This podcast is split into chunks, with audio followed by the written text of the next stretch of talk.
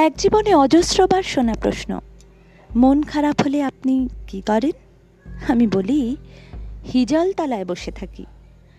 প্রশ্নকর্তা বিভ্রান্ত গলায় জিজ্ঞেস করেন, এই শহরে আপনি হিজল গাছ কোথায় পান? আমি বলি, আছে, হিজল গাছ আছে, সে আমার সাথে থাকে।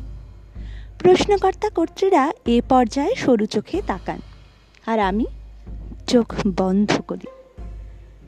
আমার চোখের ভিতর ধীরে ধীরে এলোমেলো পা ফেলে এক বালক হেঁটে আসে। তার চোখ ভর্তি ঘুম। সে ঘরের দাওয়া এসে ভোরের চোখ ঝলসানো আলোয় হতবুদ্ধ হয়ে দাঁড়িয়ে থাকে। তারপর কপাল কুঁচকে এক চোখে চোখ মেলে তাকায়। ঘরের দাওয়ার বাইরে ঝকঝকে নিকোনো ছোট্ট উঠোন। উঠোনের পাশেই ডাহুক পাখির চোখের মতো ছোট্ট পুকুর। সেই পুকুরের জালে ভেসে আছে হাজার হাজার হিজল ফুল। রেশম, কোমল, ফুরফুরে হিজল হিজল ফুল। ছেলেটার দম বন্ধ হয়ে আসে। তার ঘুম ছুটে যায়। আদুল গায়ে হাফ প্যান্ট পরা সেই ছোট্ট বালক খালি পায়ে ছোটে। পায়ের আঙুল বাড়িয়ে ছয় পুকুরের ঠান্ডা জল তারপর হাত বাড়িয়ে জলের নাড়া দিয়ে ঢেউ তোলে। মজা পুকুরে শ্যাওলার মতো গেথে থাকা হিজল ফুলেরা সরে গিয়ে স্বচ্ছ জল উকি দেয়। ছেলেটা আজলা ভরে জল নিয়ে মুখে ছোটে। তারপর অবাক চোখে তাকায় পুকুর পাড়ে। জলের ভেতর পা ডুবিয়ে দাঁড়িয়ে থাকা হিজল গাছ দুটোর দিকে। সে তাকিয়ে থাকে, তাকিয়েই থাকে। গাছের শরীর জুড়ে নুপুরের আংটার মতো ঝুলে আছে অসংখ্য হিজল। ছেলেটা গাছের তলায় বিছিয়ে থাকা হিজল ফুলের ভেতর চুপচাপ বসে থাকে। বসে থাকে আর বসে থাকে। তার মনে হয়, রঙিন বই ভর্তি যে রূপকথার গল্পদের সে পড়েছে সেই রূপকথার গল্পগুলো এই হিজল জলের পুকুরে, এই ঘাসে, এই ভোরে, এই হিজলের ভেতর কোথাও লুকিয়ে থাকে। ছেলেটাও লুকিয়ে থাকে। সেই হিজলের ভোর সেই হিজল জলের পুকুরে লুকিয়ে থাকে। কিন্তু যেদিন সেই হিজল গাছেরা সমূলে করাতকালে গেল, ফিরে এলো কাঠ হয়ে। ছেলেটা সেদিন পুকুরের জলের সাথে এক আজলা হিজল ফুল তুলে তাকিয়েছিল অনেকক্ষণ। তার হঠাৎ মনে হয়েছিল, এই ফুলের নাম হিজল কেন? তারপর থেকে রোজ ঘুমানোর আগে সে টের পেত তার বুকের ভিতর হিজল ফুলেরা লুকিয়ে আছে। ঘুম ভেঙেও টের পেত। আর টের পেত মন খারাপ হলে, কান্না পেলে। সেই ছোট্ট আদুল গায়ের ছেলেটা, সেই হিজল, সেই পুকুর, সেই বৃক্ষ, ছেলেটার বুকের ভেতর লুকিয়ে থাকল দিন, মাস, বছর আর বছর। মন খারাপ বিষাদ কিংবা কান্নার চলে ছেলেটার বুকের ভেতর থেকে সেই হিজল ফুলেরা সেই গাছ দুটোকে নিয়ে চুপি চুপি এসে ছেলেটার মাথার উপরে দাঁড়ায়। ছেলেটা চোখ বন্ধ করেই ঠিক টের পায়। সে যখন তখন প্রবল কান্না নিয়ে বসে থাকে। তার বুকের ভেতর করে বয়ে আনা সেই হিজাল তলায়। গোলাপ, রজনীগন্ধা কিংবা মাধবী নয় আমার প্রিয় ফুল হিজল। জলহীন শুকনো চোখে, বুকের ভেতর বিরামহীন বর্ষণ নিয়ে হুহু করা কান্নার সমর্পণে আজ হঠাৎ মনে হলো, নামের ভেতর জল আছে, এমন ফুলি প্রিয় হবে কেন? সাদাত হোসাইনের লেখা অংশ বিশেষ পড়লাম পাঠকের মতামতের অপেক্ষায় রইলাম।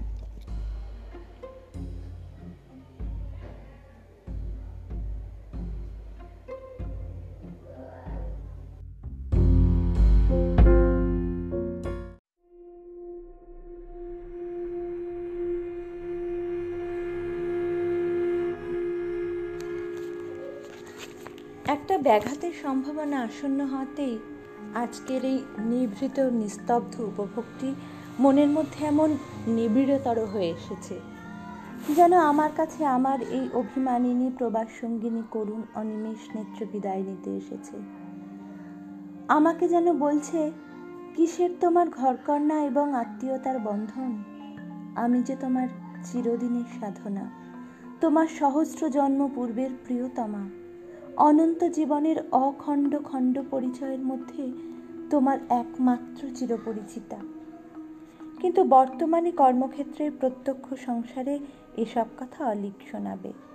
তা হোক, এই শরতের অপর্যাপ্ত শাস্তির মধ্যে আমার আত্মাকে স্তরে স্তরে সিক্ত করে নেওয়া আমার পক্ষে কম ব্যাপার নয়। এ জীবনে আমার যা কিছু গভীরতম তৃপ্তি ও প্রীতি সে কেবল এই রকম নির্জন, সুন্দর মুহূর্তে পুঞ্জীভূতভাবে আমার কাছে ধরা দেয়। আমার জীবনের অন্তঃস্থলে ক্রমশই যেন একটা নূতন সত্যের উন্মেষ হচ্ছে। কেবল তার আভাস পাই যে আমার পক্ষে সে একটা স্থায়ী নিত্য সম্বল। আমার সমস্ত জীবন, খনিজ গলানো খাঁটি সোনাটুকু। আমার সমস্ত দুঃখ কষ্টের তুষের ভেতরকার অমৃত শস্যকণা। সেটাকে যদি কখনো পরিস্ফুট করে পাই, তাহলে সে আমার টাকা কুড়ি, খ্যাতি, প্রতিপত্তি সবচেয়ে বেশি হয়। যদি সম্পূর্ণ নাও পাই, তবু সেই দিকে চিত্তের অনিবার্য স্বাভাবিক প্রবাহ, সেও একটা পরম লাভ।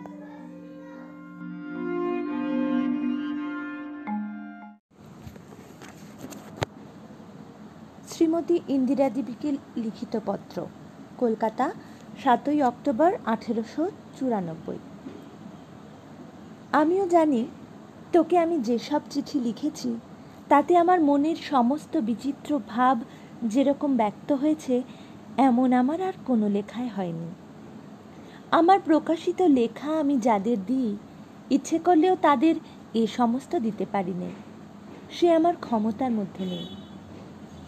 তোকে আমি যখন লিখি, তখন আমার এ কথা কখনো মনে উদয় হয় না যে, তুই আমার কোনো কথা বুঝবি নে, কিংবা ভুল বুঝবি, কিংবা বিশ্বাস করবি নে, কিংবা যেগুলো আমার পক্ষে গভীরতম সত্য কথা, সেগুলোকে তুই কেবলমাত্র সুরচিত কাব্যকথা বলে মনে করবি। সেই জন্যে আমি যেমনটি মনে ভাবি, ঠিক সেই রকমটি অনায়াসে বলে যেতে পারি। যখন মনে জানি পাঠকরা আমাকে ভালো করে জানে না, আমার অনেক কথাই তারা ঠিক বুঝবে না এবং নম্রভাবে বোঝার চেষ্টাও করবে না। এবং যেটুকু তাদের নিজের মানসিক অভিজ্ঞতার সাথে মিলবে না, সেটুকু আমার ওপর বিশ্বাস স্থাপন করে গ্রহণ করবে না, তখন মনের ভাবগুলি তেমন সহজ ভাষায় প্রবাহিত হতে চায় না। এবং যতটুকু প্রকাশ হয়, তার মধ্যে অনেকখানি ছদ্মবেশ থেকে যায়। আমি তো আরও অনেক লোককে চিঠি লিখেছি, কিন্তু কেউ আমার সমস্ত লেখাতে আকর্ষণ করে নিতে পারেনি। তার একটা প্রধান কারণ এই যে, নানান লোকের নানান ধরন, নানান রকম সকম। তারা নিজেও সমস্ত জিনিস নিজের ধরনে দেখে এবং তাদের নিকটবর্তী সকলেও তাদের কাছে কেবল তাদেরই মাপে নিজেকে প্রকাশ করে। তোর অকৃত্রিম স্বভাবের মধ্যে একটি সরল স্বচ্ছতা আছে। সত্যের প্রতিবিম্ব তোর ভিতরে বেশ অব্যাহতভাবে প্রতিফলিত হয়। সহজে সত্য আকর্ষণ করে নেবার ক্ষমতাটি তোর আছে। সত্য মানে হচ্ছে অকৃত্রিম ভিতরের কথাটি, যে কথাটি সবসময় আমরা নিজেও জানতে পারি না।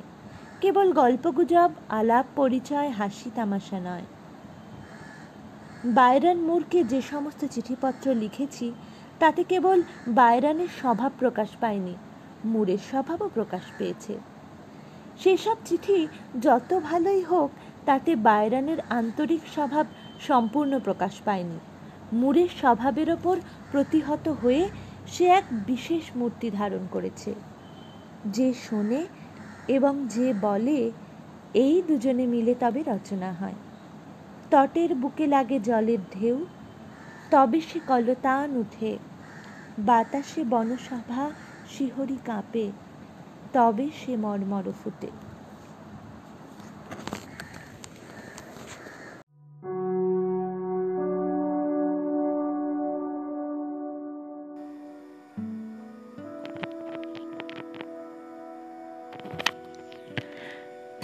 গল্পটার নাম দায়।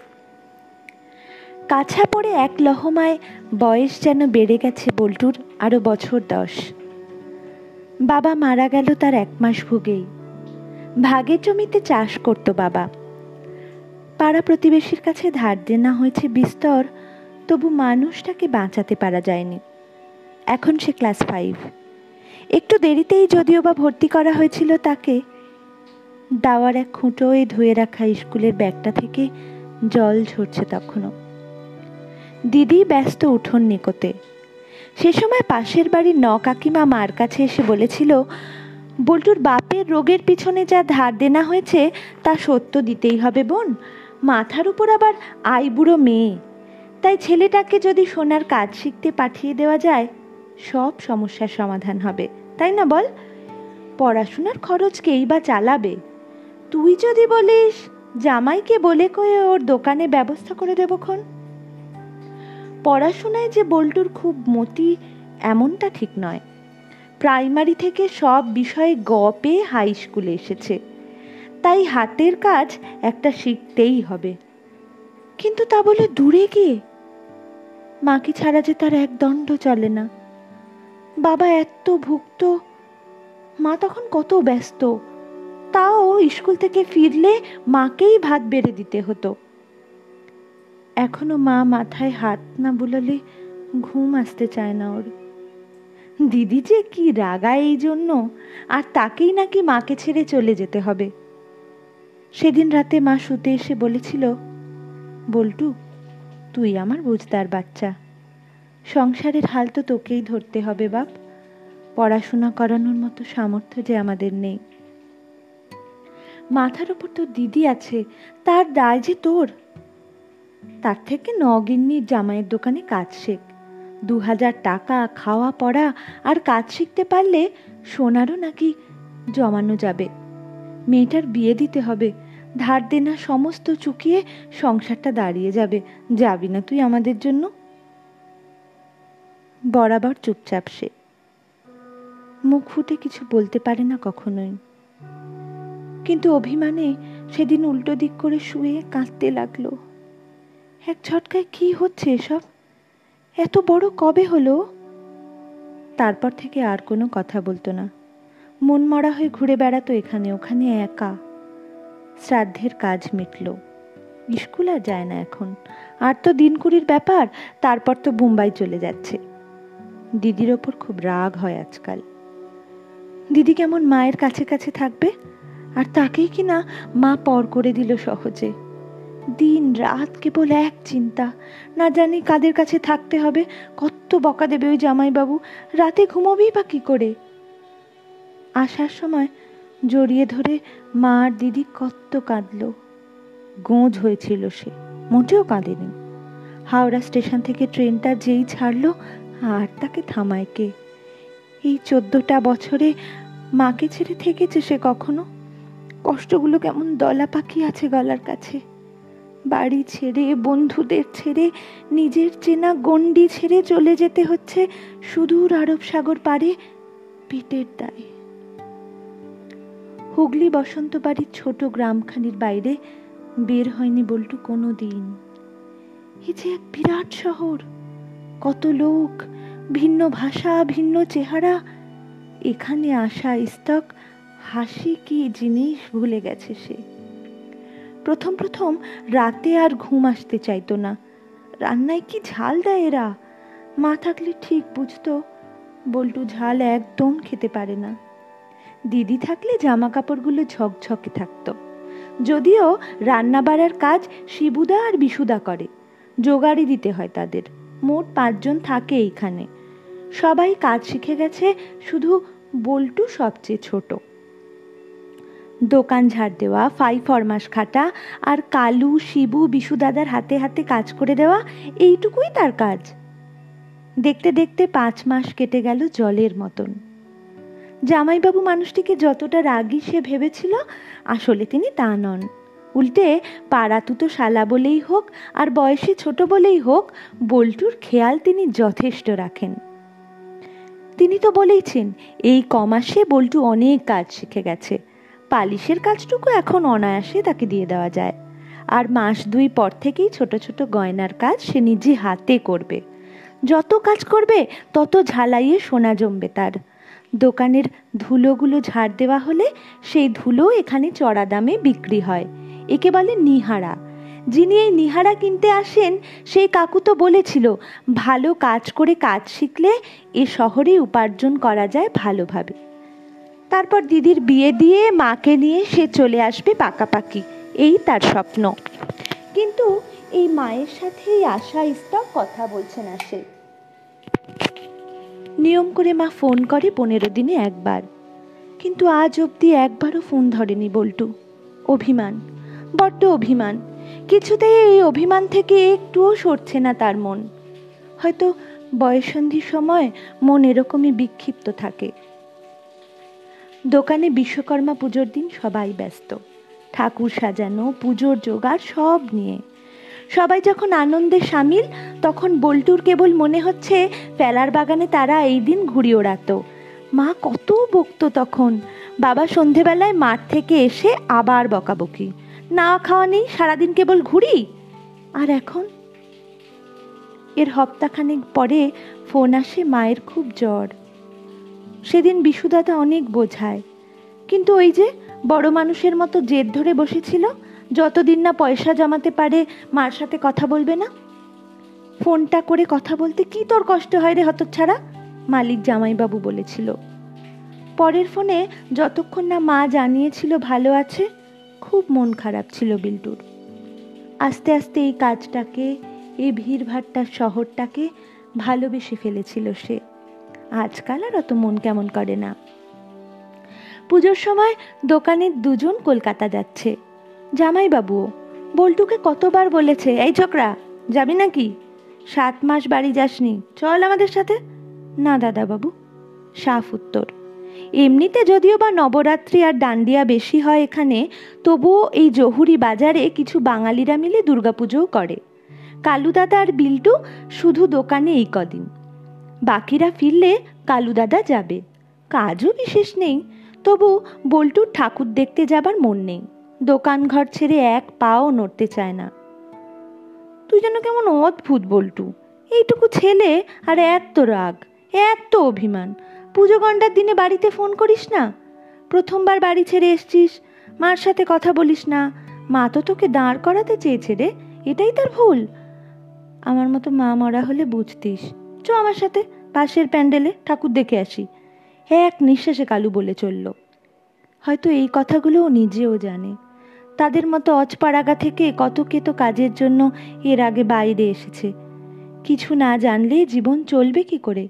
তবু আজ কালু দাদার মুখ থেকে কথাগুলো শুনে ভিতরটা কীরকম হালকা লাগছে। রাত তখন নটা হবে।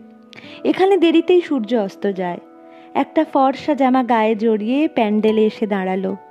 বারবার মনে পড়ছে গায়ের পুজোর দিনগুলো। গতবার তো তার বাবাও ছিল। কত মজা হতো! মাও নিশ্চিত তাকে খুব মনে করছে। মুখ তুলে প্রতিমার দিকে চাইতেই দু চোখ বেজল হাউমাউ করে কেঁদেই যাচ্ছে। অবিকাল যেন মায়ের মুখ মিশে গেছে মা দুর্গার শরীরে। শরীরটা কেমন যেন করছে। কালু দাদা ধরে নিয়ে বসালো এক বেঞ্চে। মায়ের জন্য খুব কষ্ট হচ্ছে তার। মনে হচ্ছে এক ছুট্টে বাড়িতে যায়। কালু দাদা একবার দোকানে চল না, মাকে ফোন করব।